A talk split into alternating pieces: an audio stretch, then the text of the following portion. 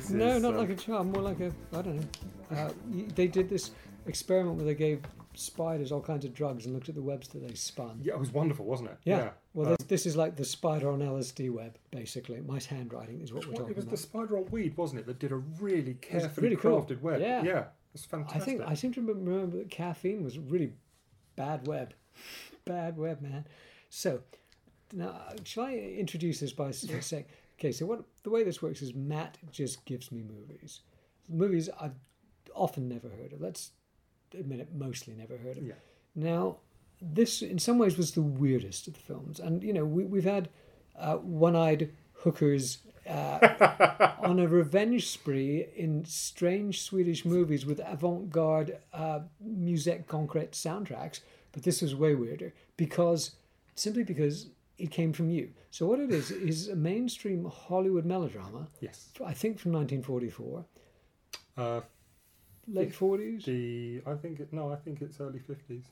Oh well, I, let's do you know? I wish I had the date. Let's look it up. I'm going to look it up right now because I think it's still I think it's still wartime when they made it. This is my guess. Ah, So you, so the, you know, keep, keep, going. I thought I wrote down the year. I'm quite annoyed with myself. The ti 1944 film. 1944. Wow. Yeah. Okay. Well, I messed Yeah, that one up. Ginger Rogers, Joseph Cotten, and Shirley Temple, 44. Yeah. Well, it was an easy. That was an a, a, an easy win for me because it, it was pretty clearly made still during wartime, and it was almost like a propaganda, not a propaganda picture, but you know, feel good for the oh, troops oh, kind oh, of picture. Yeah. Now, okay, the first thing I want to know is why. For, I can see the appeal of this movie to some people a- and to myself, but you, of all people, why would you like this movie? Hmm. And the reason I'm asking that is because it's, you know, there's no beheadings in it, there's no zombies, there's no strange avant-garde uh, weirdness. It's it's it's just it's a pretty bread and butter movie. So tell me. Film is huge. You know, we've got over hundred years of film, and a lot of people say, "I don't like westerns. I don't like romantic films. I don't like science fiction. Yeah. I don't like horror." I don't like And generalizations. you could watch 50 horror films and they'd all be awful. Yeah. But you, the 51st could be the best one you'd seen. Right. And I find that if you shut yourself off to other genres, you don't enjoy film anywhere near as much as you could because every now and then you'll hit one that you never knew existed. And you'll think, my God, that's, that's just a really well made film. It's really nice. Now, with this one, the main draw for me was Joseph Cotten. Is Um, very good in it. He's one of my favourite actors. Um, Ah, I okay. think I've probably watched everything he's done. Oh, okay. This begins to make sense. Yeah. then. I'm also a real sucker for romance films. That I never would have guessed. Seriously. Well, there's not that many good romance films. Well, it's, it, it, I would never have thought of you as somebody who would accept a sentimental movie. no, if it's done right, you can. I mean, look, just The Swimmer is probably one of the most sentimental uh, films you can see. We've Th- just th- mentioned this that. is not a mawkishly sentimental, but it is. No. I, I always had you characterised as very cynical indeed. I've also got a thing about films set at Christmas, This begins to make sense. and this is obviously set one week over Christmas, Yeah. two weeks over Christmas. And the other thing it's got going for it is that I like films about outsiders who are let into families. Okay, now like, can, can we stop right there? Because the first thing I was going to say is the thing that struck me as being unusual about this movie, especially as a mainstream Hollywood movie, is it's about two outsiders because it's set in this idealized middle class white picket fence environment in this nice middle class household, but the two characters are outsiders who come there. Yeah. Uh, and so I thought that was very interesting. So you've touched upon. So, so you're saying you, you, you like movies about outsiders generally? The other thing with this film, um, which I'm sure we'll pick up on as we get through this, Yeah. but in the current Me Too situation, it couldn't be more relevant, and I'm surprised it hasn't been brought up more. In I can't see where you're going Yeah. with this. Maybe because I'm just really thick. now, obviously, this means chucking in a massive spoiler. Yeah, but, But- but check it in. Ginger Rogers' character has been basically talked into by her boss of coming up to his flat Oh, this under is false you- pretenses. Oh, I see what you're getting at. In trying to defend herself from a rape, she ends up killing him by right. accident. that's right. and she does time for it. I know. And everyone accepts this. It's like, yeah, that's fine. That- she she that- did a bad thing. No, she didn't. this guy deserved it. and you'd be hard pushed to argue Yeah, I, that. I, it was an I- accident. I was sitting there thinking um, she's serving like eight years in jail or whatever it is for not the crime of not being raped. Yeah. Absolutely. extraordinary. It's, it's a real I know. sign of the times that. Uh, so that's, That's- what you meant by the Me Too. Yeah. Yeah. Well, yes. So we'll get yes. Uh, uh, But we'll let's get back to the beginning the No. So the the movie beg- we know almost instantly. I knew almost instantly. I think anybody would that. Um, Ginger Rogers has just got out of prison, and we know this because the movie begins at a kiosk where they're selling um, uh, snacks and magazines, and she's asking to buy her favorite chewing gum or favorite uh, chocolate almond bar, and they don't have any of these things because it's wartime and rationing and all this. The fact that she doesn't know that to me could only have one implication. Uh, well, since it's not a science fiction movie and she's not from outer space, I thought she could only have been away in prison. So I immediately had her pegged as having just got out of the slammer. Uh, This is a very well crafted Hollywood. I've, I've described it as a, a beautifully engineered confection. We don't usually think of confections as being engineered, Right. but that sort of captures it because it's precision manufactured, but it's also got a kind of fluffy meringue quality to it. So it's it's a well engineered confection. Both of their backstories are covered by almost four lines of dialogue at that kiosk. His and hers. I think they both have two lines each. And it tells you all you need to know about their characters very quickly. Well, that's what, sort of what I was getting at is the economy and precision of the screenwriting. But yes, her backstory. But all I remember of Joseph Cotten is he's buying a magazine, which rather clunkily turns out to have an article that's pertinent to his his his uh, plight. He basically just chooses a random magazine. He's not he he's not really with it, and then walks off with a totally different one anyway. He takes No, to- he, he forgets his magazine. He pays and they did. So I see what you're saying is it sets up the fact that he's not all there. yeah. Oh, that's interesting. I thought I felt he's just abstracted, but you're right. It does. And we can automatically assume why because he's wearing army uniform and he's old enough to have come back from fighting rather than on his way to fighting. So there can only be one good reason why he's in the state. way ahead of me. I was still congratulating myself of having having worked out that Ginger Rogers must be an ex-con. Now I didn't really get his behaviour, but it's rather hammered home because there this kiosk is in a station. They both get on a train. They end up sitting next to each other on the train, and he's looking through his magazine, and it's got this big article in it. In these days, you had big picture magazines, photo magazines like Life magazine was a classic example. I think this one's called something like Live. You know, it's like a knockoff of Life, and what he's suffering from is what in the First World War was called shell shock, and then they called abreaction. In this movie, it's called psychiatric something. It's what we would now call post traumatic stress disorder. And rather, um, I thought rather clunkily, he's reading an article about it in the magazine.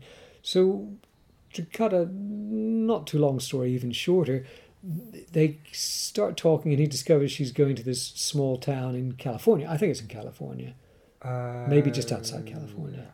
Yeah, it's on its way. To, the ultimate destination of the train's L.A., but he, they'd stop before that. She gets off at this town, and he and he says, "Oh, I'm getting off there too to visit my sister," but basically he's just stalking her. Absolutely.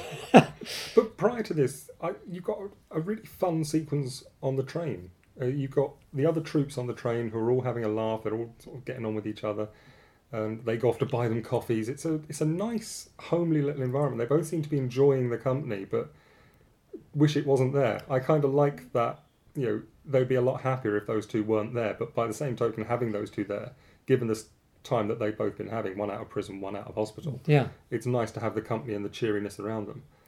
Oh, it's uh, it's interesting because you, the stuff that you were liking is very mainstream Hollywood sort of kind of uh, fake cheerfulness. So uh, It's I wouldn't say yeah. Well, obviously in terms of the way it's performed in the film, yes, but it's more them that I'm concerned. It's not so much there the song and dance going on around them. It's more that you're quite if- deeply invested in these characters, aren't you? oh, yeah. Yeah. I think There's- there's nothing I wrong with that. Really good people. Don't give me that look. There's nothing wrong with that, but I just find it interesting that that that you buy into it because it. I always imagined you as the sort of cynical person who would absolutely not buy into uh, a Hollywood melodrama. So that's fascinating. I don't think you can watch films if you think about them that way. You've got to have an emotional connection with films, and if you have an emotional connection with characters, that makes Well, all the more clearly difference. you like Ginger. You admire Joseph Cotten, and if you thought Ginger Rogers was crap, you would never have engaged with her. I think Ginger Rogers is brilliant in it, and it's astonishing that this is one of her last films. It's quite a good cast. Um, I want to get to Shirley Temple in a minute, but anyway, so they, there's this train trip, and it's a crowded train because it's wartime uh, and all the rest of it. And she gets off in this small town. He gets off to and checks in at the YMCA uh, because he's going to stalk her. Of course, they would never have talked about that this time, and I'm being a bit cruel. Uh, so he, he doesn't have a sister in the town, but he rings her up. He's got her phone number, smart guy, and he and basically they're both on furlough. Yeah. She's on furlough from prison, which I didn't know that they did. So that was quite No. interesting. And they talk about that that not all prisons do that in all states, but for good behaviour, they've let her out for like eight days or ten days at Christmas. They've just got to pray that no one tries to rape her and gets killed in the process, because that's essentially what seems to be the danger with her. Is that yeah, they, they'd really get it in the neck if she went out and killed another rapist. So, um, yeah, and he's been let out of prison on more or less, not sorry, uh, let out of hospital, psychiatric, military hospital, presumably, uh, on much the same basis, just to see if he can get get around in the world. And he's supposed to check back in at the hospital at the end, uh, at the well, in eight days, whatever it is. Yeah. So he's got off the train. She's got off the train. Uh, he's got off the train under false pretenses. She's gone to stay with her aunt and uncle. Uh, and he phones her up and he says, Oh, my sister had gone away on business or something. And can I see you? And they invite him over for a family meal. Yes. I suspect this is one of the things that you liked is the whole sort of family get togetherness of this. Yeah, I. There's a lot of films where you get the outsider, and it's also worth bearing in mind he's an orphan. He has no family anyway, That's yeah, that's right. Um, that's interesting. And I think he has a line in there somewhere. He says, "We never had a Christmas." So this is also his first Christmas, and as part of this film, he also gets his first Hmm. ever Christmas present as an adult, um, which is very sweetly done. It's, it's, It's they not, don't draw it's a lot not what the audience is thinking. He doesn't bang Ginger Rogers. Sorry. Well, It's not the Christmas present that you think. I reckon he might have been able to. Oh, we'll have to discuss when that could have happened in the course of the movie. So, and he very quickly, admit, I think it's even before dinner, he admits to Ginger Rogers that the, the sister was a lie, yes, which is great because at dinner, he, very early on in the meal, he's about to do a, to confess everything, and she stops. She she overrides him and she covers his back. She covers it. Yeah, she she sides with the lie. Yeah, which is, is nice. So we got this set up, and then it basically it's sort of a, uh romance between the two of the, the budding romance between the two of them. Yeah, it it's not even painted as a romance earlier on. They're just it's they're both the only friend they have. You know, she's Well, he's obviously interested in Temple, her. Who's her niece, presumably. Well, th- okay, let's we have to talk about Shirley Temple now? Yes. This one of the fascinating things about this movie is Shirley Temple had only ever been known to me. People have heard of Shir- Shirley Temple. We all have the same image of this Little girl with a lollipop. precocious yeah. child actor, execrable, hideous little moppet. Yeah. Now, in this, she's a teenager and she's a good actress. And again, I think it's her last film. Oh my god! Yeah, But and she retired after this film. she's a lot of fun in this because she's this kind of perky teenager, and she has some great lines, which I'm just I, want to get this accurately. So,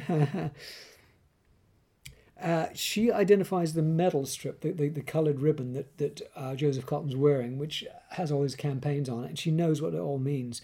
And she says a girl gets to know medals like she does boogie woogie. so she's like this. She's this young hep cat. She has. Uh, there's another line of hers actually. She delivers them so well. I think I probably Is it about down. the, the morale builder? Yes. This, it- this neckline is a morale builder. She, she's great because she's this kind of sexy, perky little um, teenage girl, and she's uh, it's all totally above board because it's 1944. So she's dating all these young soldiers, and she's, Well, she's not dating them. She's writing to them. So she's sending them photos and letters, and that's basically that's her morale builder. yeah, is- and she, she is dating one uh, in the course of the movie for the big New Year's. Is it New Year's Eve dance? yeah, But anyway, they're in the, the where this line arose is that they're the women folk, which is Ginger Rogers, Shirley Temple, who's her cousin, and, and Ginger Rogers' aunt, yes, Shirley Temple's mother, are all shop dress shopping in this dress shop, and Shirley Temple has this dress with what was presumably plunged to be a, judged to be a plunging neckline, yes. and it, it's not that plunging, But uh, and she has this hilarious line. It's it's a morale builder. I thought that's For what your information, mother, this neckline is a morale It's a fantastic line, and it just really sets her up. And you were talking about her, Shirley Temple, who's one of the best characters in this movie. Yeah. She's writing these sort of pen pal letters to all these troops, eh, presumably overseas or whatever, and she's got this list of their names with a description beside them of what they are. Like one of them's Junior Wolf, one's like boring old fig or something. It's fabulous. Uh, Did you have to pause it on that? Because I, I seem to recall I went back to read all of them. I, I I'd only just realised what I was reading at I, that point. I did, I did, I did. I, I just thought that was one of the, the, the, the fun, most fun things in it. So she's, uh, yeah, she's terrific. And al- there's also this little trajectory where when the jailbird Ginger Rogers arrives, Shirley Temple's got like a separate towel and separate soap Yeah. for her and divided the cupboard up into his, hers Well, and hers. What we haven't really covered is the fact that um, neither of them knows what's wrong with the other, and what's wrong with. Um, when you say neither, of Ginger- them, you mean Joseph Cotten and, and Ginger, Ginger Rogers, Rogers. right? and the family haven't told Shirley Temple what Ginger Rogers was in prison for. She Oh, I knows she's didn't know that. I did. Yeah. I didn't register that. No, no, there was that really good scene where she t- tells her in Oh, flashback that- what had happened, Oh, is that when she's first? and that's when she goes around and takes down those labels and about that. realizes that. you know she did nothing. Ginger Rogers has quite a good line. She says, "What I've got isn't catching or isn't Yeah. infectious, something like that." I should back up a bit and say, um, this movie was based on a radio play, Yes, and uh, which also starred Joseph Cotten. oh, I didn't know that. I think it was a Mercury Group one. Oh, that would make absolute Yeah. sense because he was uh, the Mercury Theatre was Orson Welles' Yeah. radio theatre, uh, theatre of the air, and um, He and Joseph Cotten, were Cotten like, was- you know, talking. To, they, they, they, peas and carrots. They went together. yeah, uh, but and Joseph Cotten was the main male actor except for Orson Welles in, in a strong team. Uh, so yeah, we should really look up the names of the, the guys who wrote it, which I can do in a minute. But anyway, so it was a radio play, and then it was rewritten for the screen by somebody else. But it was produced by Dore Schary. Uh, that may not be how you pronounce his name, but he was a famous Hollywood producer. I think often of um, pictures about issues, you know. And it was directed by uh, William Dieterle, who's a very famous Hollywood mainstream director who did loads of stuff. So anyway, so it's this very mainstream Hollywood movie. It's it's a short movie. It's quite low budget, and it's about these. I love the fact you said outsiders because that's absolutely what it's about, and that's what makes it very unusual. You've got these two rootless outsiders who come together in the perfect all-American middle-class family, Norman Rockwell, Christmas environment, but they they aren't of that environment. They're just temporarily roosting there. To give you an idea of why I like this setup, um, one of the first films I really loved was Edward Scissorhands, which is essentially the same thing in that this guy has been invited into the family at Christmas time. He's an orphan now. Um, the family just welcome him in, and it doesn't matter what he does, they're still so nice to him all the time. And you see this all begins. Uh, finally, I begin to see why you might like this movie because I was just I thought this is a pretty. This is a very well crafted, very mainstream Hollywood melodrama. I'm quite. In, You say mainstream, but in terms of it being a propaganda film during the war, it doesn't paint a very good picture of the war. No because uh, Joseph Cotten's definitely damaged goods. And he has fantastic lines about how soldiers see wars. What I liked about this is that there's sort of a subtle implication that he's quite a hero, but we never go into that. What you do He doesn't either. Uh, he he deals with. Uh, I'm. I actually. There is a line. There is a line that he says, which is. Do you know what? I can't read my own writing. While you're doing that, let, while you're having a quick look, let me just t- tell you the bit that impressed me about that is he's got these medal ribbons, uh, which are decoded by Shirley Temple, for instance, and he's been wounded and he's seen action in all these theatres, and other people discuss them, but he never divulges anything. And there's a great scene when, um, for the big New Year's Eve party uh, when, when uh, Shirley Temple goes out with her date, who's a young lieutenant. He might be the young junior wolf, for all I know. Yeah. And Joseph Cotten's merely a sergeant, but the young lieutenant, who hasn't seen action, says, "I should be saluting you," and he actually calls him sir at one point. Well, also, I mean, Cotten's twice his age in theory. I mean, it's kind of hard to tell because Joseph Cotten's always looked so I suppose you could say that he was saying "sir" from a Yeah. point of view of him being an older man, but I really felt that he was addressing him almost like a uh, su- military superior, which I thought was a really effective uh, and understated way of getting the point across that Joseph Cotten had seen uh, a lot of hardship and, and was an experienced soldier, and this guy, other guy, was just a kid, and he was acknowledging it, which I really liked. There's another possibility as well is that he could have been downgraded So Oh, I love that injury, possibility. Um, it's possible that he was a much higher rank before he was But that ill. that would suggest that he actually did something wrong too. Which there's a whole Well, backstory. just having a breakdown would have been enough to get you That's downgraded. That's true. Um, I know from the Milligan books that when he had his nervous breakdown, he was downgraded Oh, to well, that's- bombardier again from lieutenant bombardier. So Well, if we can just briefly uh, interrupt with a bit of military history there, I read a fantastic book called Bomber Command uh, by Max Hastings, and also in conjunction with a novel by Len Deighton called Bomber, and it was about the. When I say hellish, I literally mean hellish. The the terrifying experiences of the British uh, Air Force guys who flew the bombing raids over Germany, which was just nightmare, and your chances of getting killed were incredible. like, like Oh, really, yeah. really high. And if anybody showed any signs of being affected by this at all, they were they were literally um, marked down as lacking moral fiber. That was the term that was used. They were lacking moral fiber. If they showed any signs of humanity, like any cracks in the facade from being put through this ordeal, and the people who were marking them down as having lacking moral fiber would couldn't have survived in those cockpits for 10 minutes. So uh, that's what we're talking about here, isn't it? The, the sort of pressure cooker of combat and how people uh, uh, people who, who had no idea what they were talking about would downgrade people, downgrade uh, soldiers and, and servicemen for go if they if they showed any um, mental instability as a result of this, I think Roald Dahl covers it as well in Going Solo. because everybody cracks up. It's not, it's not as though it's an unusual thing. Everybody un, under those circumstances. So I love that idea that he might have been a higher rank and got busted down the ranks for That's- that's- lacking moral fiber. That's my feeling on that one because it adds to the shame that he seems to be carrying.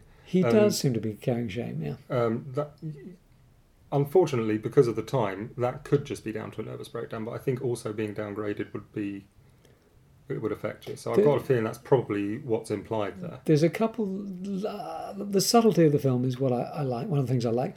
There's a little subtle moment where Joseph Cotten. The setup is that very early on, Ginger Rogers knows that Joseph Cotten uh, was lying uh, and that he had something to hide. And I think he be, he reveals to her that he's had a hard time in combat quite early on. They go to see that war film.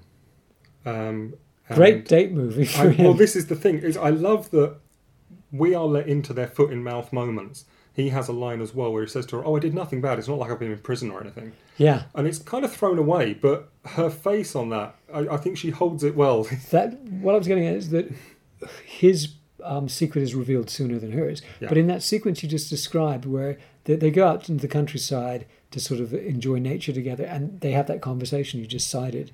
Uh, but there's a point where they're right beside the state line, and he's about to step over, and she she calls him back and goes the other way because presumably. That would be a federal felony if she Yeah. crossed the state line.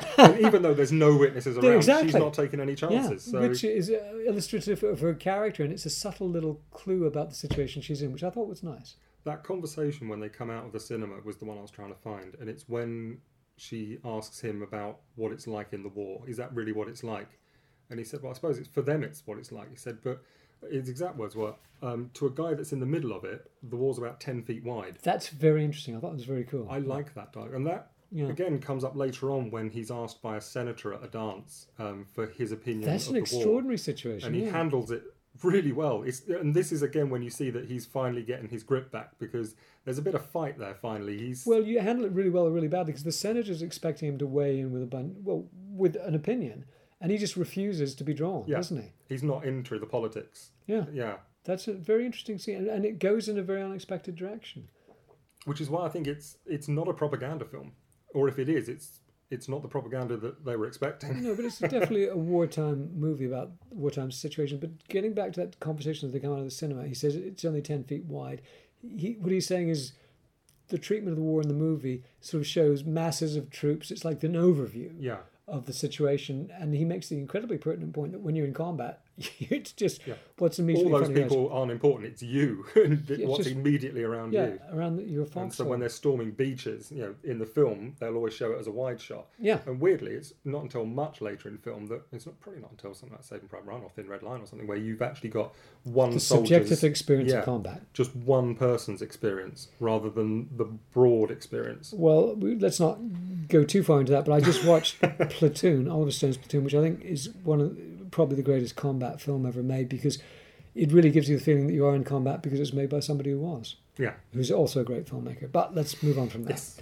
Um, so uh, we've covered Shirley Temple, which is really important. There's another good. You were talking about when they went out to buy the dresses. Yeah, There's a nice uh, comic sequence in that which I really where like. they keep reducing the price Yeah. of the dress. it's great. Well, so it's just- essentially, yeah. Ginger Rogers is um, joining them on this shopping trip, not intending to buy a dress. That They're there to buy a dress for Shirley Temple. She picks out a very nice dress, and then the aunt says to Ginger Rogers, "Well, you should buy that dress, the one she's looking at." Yeah, because Ginger Rogers fallen in love with this dress. And she says, Well, you know, me and your uncle have decided that we would like to treat you. So when Ginger Rogers goes into the change room to take the dress off, um, she says to the woman in the change room, she said, How much is it? And she says, It's $69. She goes, Well, can you do me a favour? When we go outside, can you tell her it's $39? Yeah, And then carries on getting uh, changed. and Meanwhile, Ginger Rogers pays the difference at that Yes. point. Yeah. and then the dresser goes out, and the aunt says, Look, can you do me a favour? Because she doesn't want to hurt Ginger Rogers' pride. She says, Can you. When, you, when she comes out, can you say this is nineteen dollars? gives her another twenty, and then obviously when she comes out, she said that's nineteen dollars. Everyone knows what's happened. I like that. I, I Yeah. think they did a really nice job well, of it. this screenplay has a lot of interesting subtleties in it. I mean, it's all very meat and potatoes, very bread and butter, very mainstream, very Oh, down the line. absolutely. Yeah. but really perfectly well done. Really, as I say, well engineered. Uh, the father and the mother are pretty good. The father's kind of fun. I, I wanted to look up the father to see if he'd been in uh, another movie because I, I thought his face was familiar. Oh, I imagine he had. Yeah. check, check. Oh, well, he's obviously been in a load of movies, but I was wondering if he's in one of my other favourite Christmas films, which is called um, Susan Slept Here. And I wondered if he, he cropped up in that. So I have to check that out.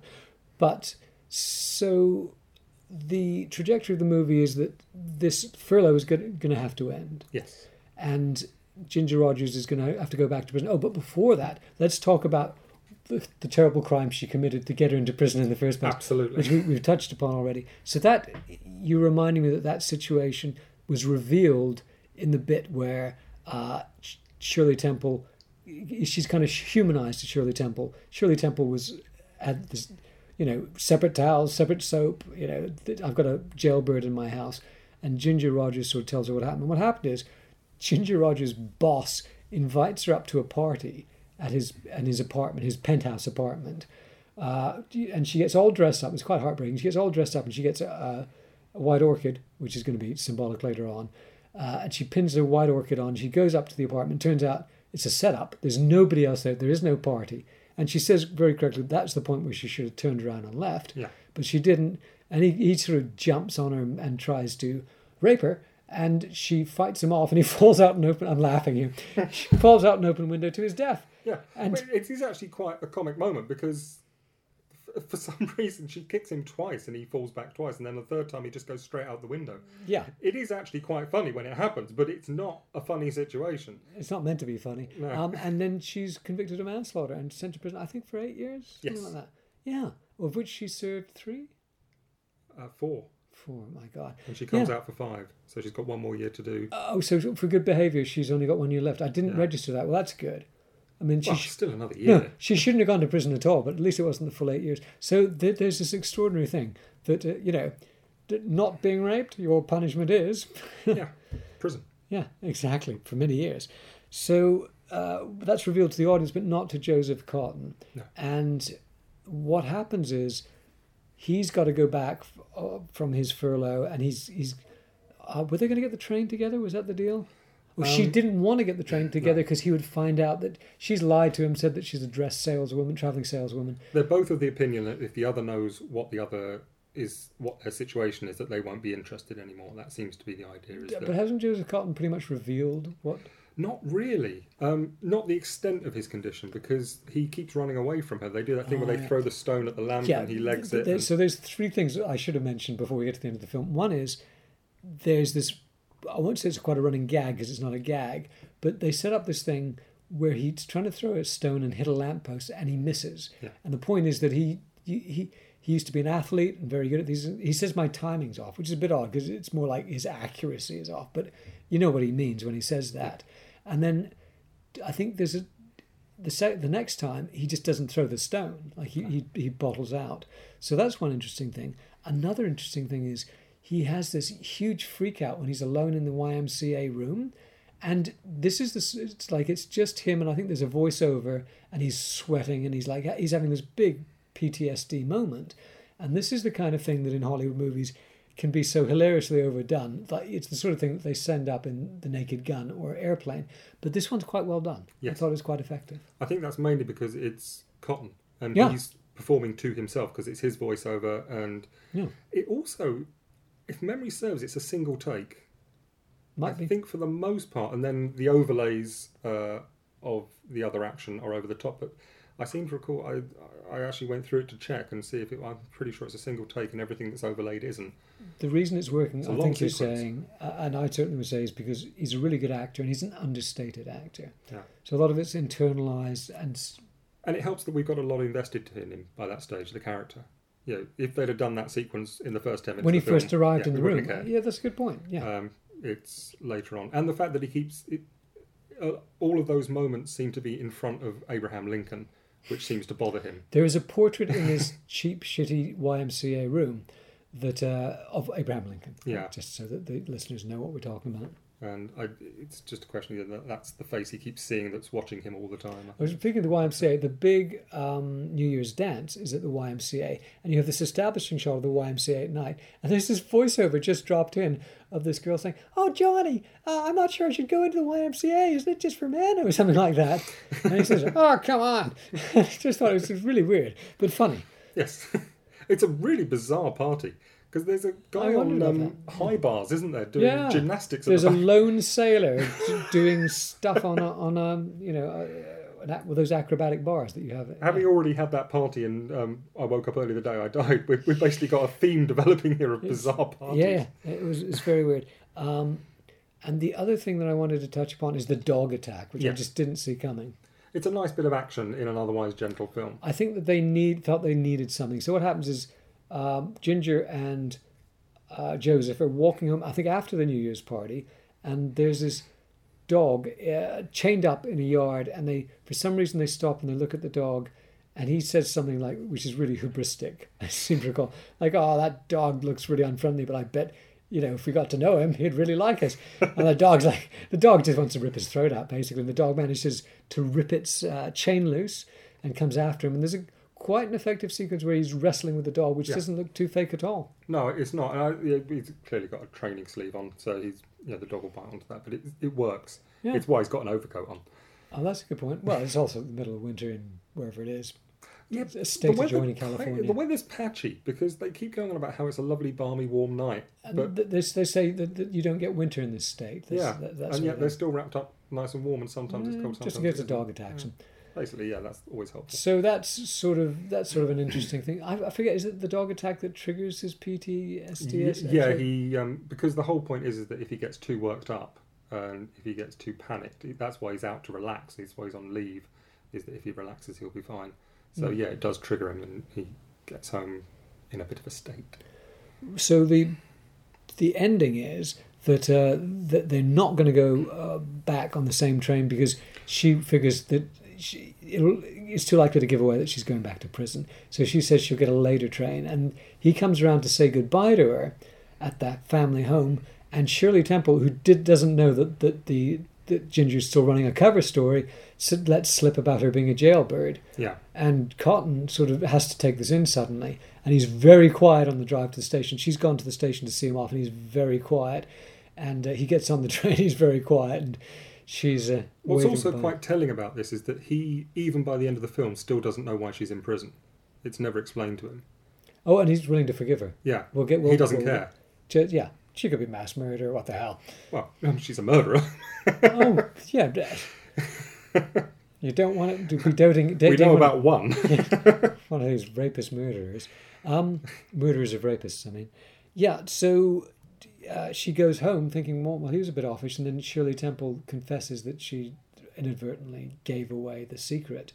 Now, at this point, this is where it's a perfect piece of Hollywood screenwriting because there's a bit in one of William Goldman's books about writing for the screen where he talks about the ending of North by Northwest, which is a Hitchcock movie written by Ernest Lehman. And he says, you have to wrap up the movie, and they do it in about 15 seconds. and the, the, the, wrap up is just that um, Cary Grant and uh, is it Eva Marie Saint? Anyway, yeah. yeah. Uh, the, the, the male and female lead, they've just triumphed over the bad guys. You see them in a, a sleeping carriage on a train together. There's some implication they just got married, and that's you know it's wrapped up incredibly quickly. Into the tunnel, don't forget that. Oh, very Hitchcock. Fantastic, yeah, piece of Freudian uh, yeah sim- symbology. So in the same way, this is wrapped up beautifully because Ginger Rogers is very despondent because she knows that Joseph Cotten knows about her, and he's gone away on the train knowing that she's a jailbird, and she, she didn't have a chance to explain to him herself, and she's very unhappy, and she'll never see him again. And so she catches the train. She's heading back to the prison, and there's this very. It's at night, and there's this pool of lamplight as she's walking into the prison entrance. And he, what happens is Joseph Cotten is waiting for her in the shadows, and they get together and they basically have a smooch. And you think, okay, well that's nice, but somehow it just wouldn't be enough. It just it, somehow it's not quite satisfying enough. I mean, it's great that he's there. Yeah. It's saved acres of narrative. The fact that he just turns up and that they have this sort of reconciliation. But what they then do is they turn and they both throw pebbles at this lamppost and they both hit it. And somehow that makes it a perfect ending. It is a perfect ending, but there's also a moment of mild concern there that if she breaks the lamppost, she'll She's get in, another... in for another year. she'll, have, she'll, have, to finish off the full eight years. Yeah, yeah. She loses her parole. But I just thought I thought that's a perfect little trick, and I, I almost wondered if the screenwriter had they'd reached the end of the movie, they thought this isn't quite enough, and they, they then went back and planted the pebble throwing thing. I'm not saying they did, no. but I could just see that that might have been the case. So it's this perfect little melodrama set at Christmas black and white. Very good cast in terms of Ginger Rogers, Joseph Cotten, and Shirley Temple, who's the sleeper in this for me. Like yeah. she's the unexpected treat. Uh, as I say, I think it's a shame she left acting. I, oh. I think her best years were ahead of her. Right? Yeah, because she'd abandoned that sort of silly childish thing, and she was doing great as that sort of potential teen hellion. She went into, I believe, politics. politics I was going to say, yeah. And I remember Bette Davis commenting on that, saying, "You know, this, it's it's nuts." She said, "This industry takes good actors and just lets them go because, well, in her case, she was too old. Yeah, the well, moment no, she hit twenty.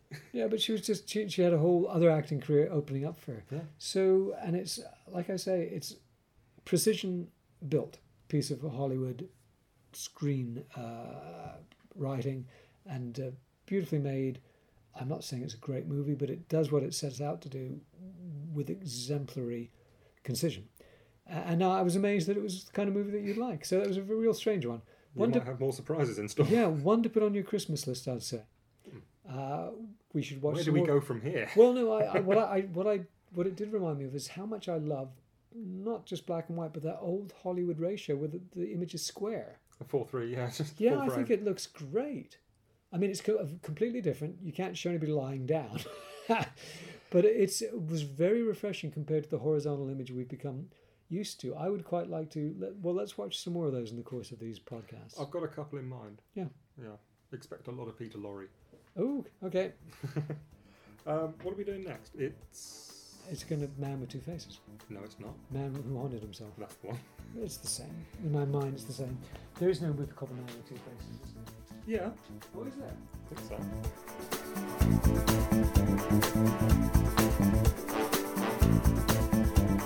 so. This has been a podcast by Matt West and myself, Andrew Cartmel. And very importantly, big shout out to Joe Kramer, who did the fantastic theme music, which you heard at the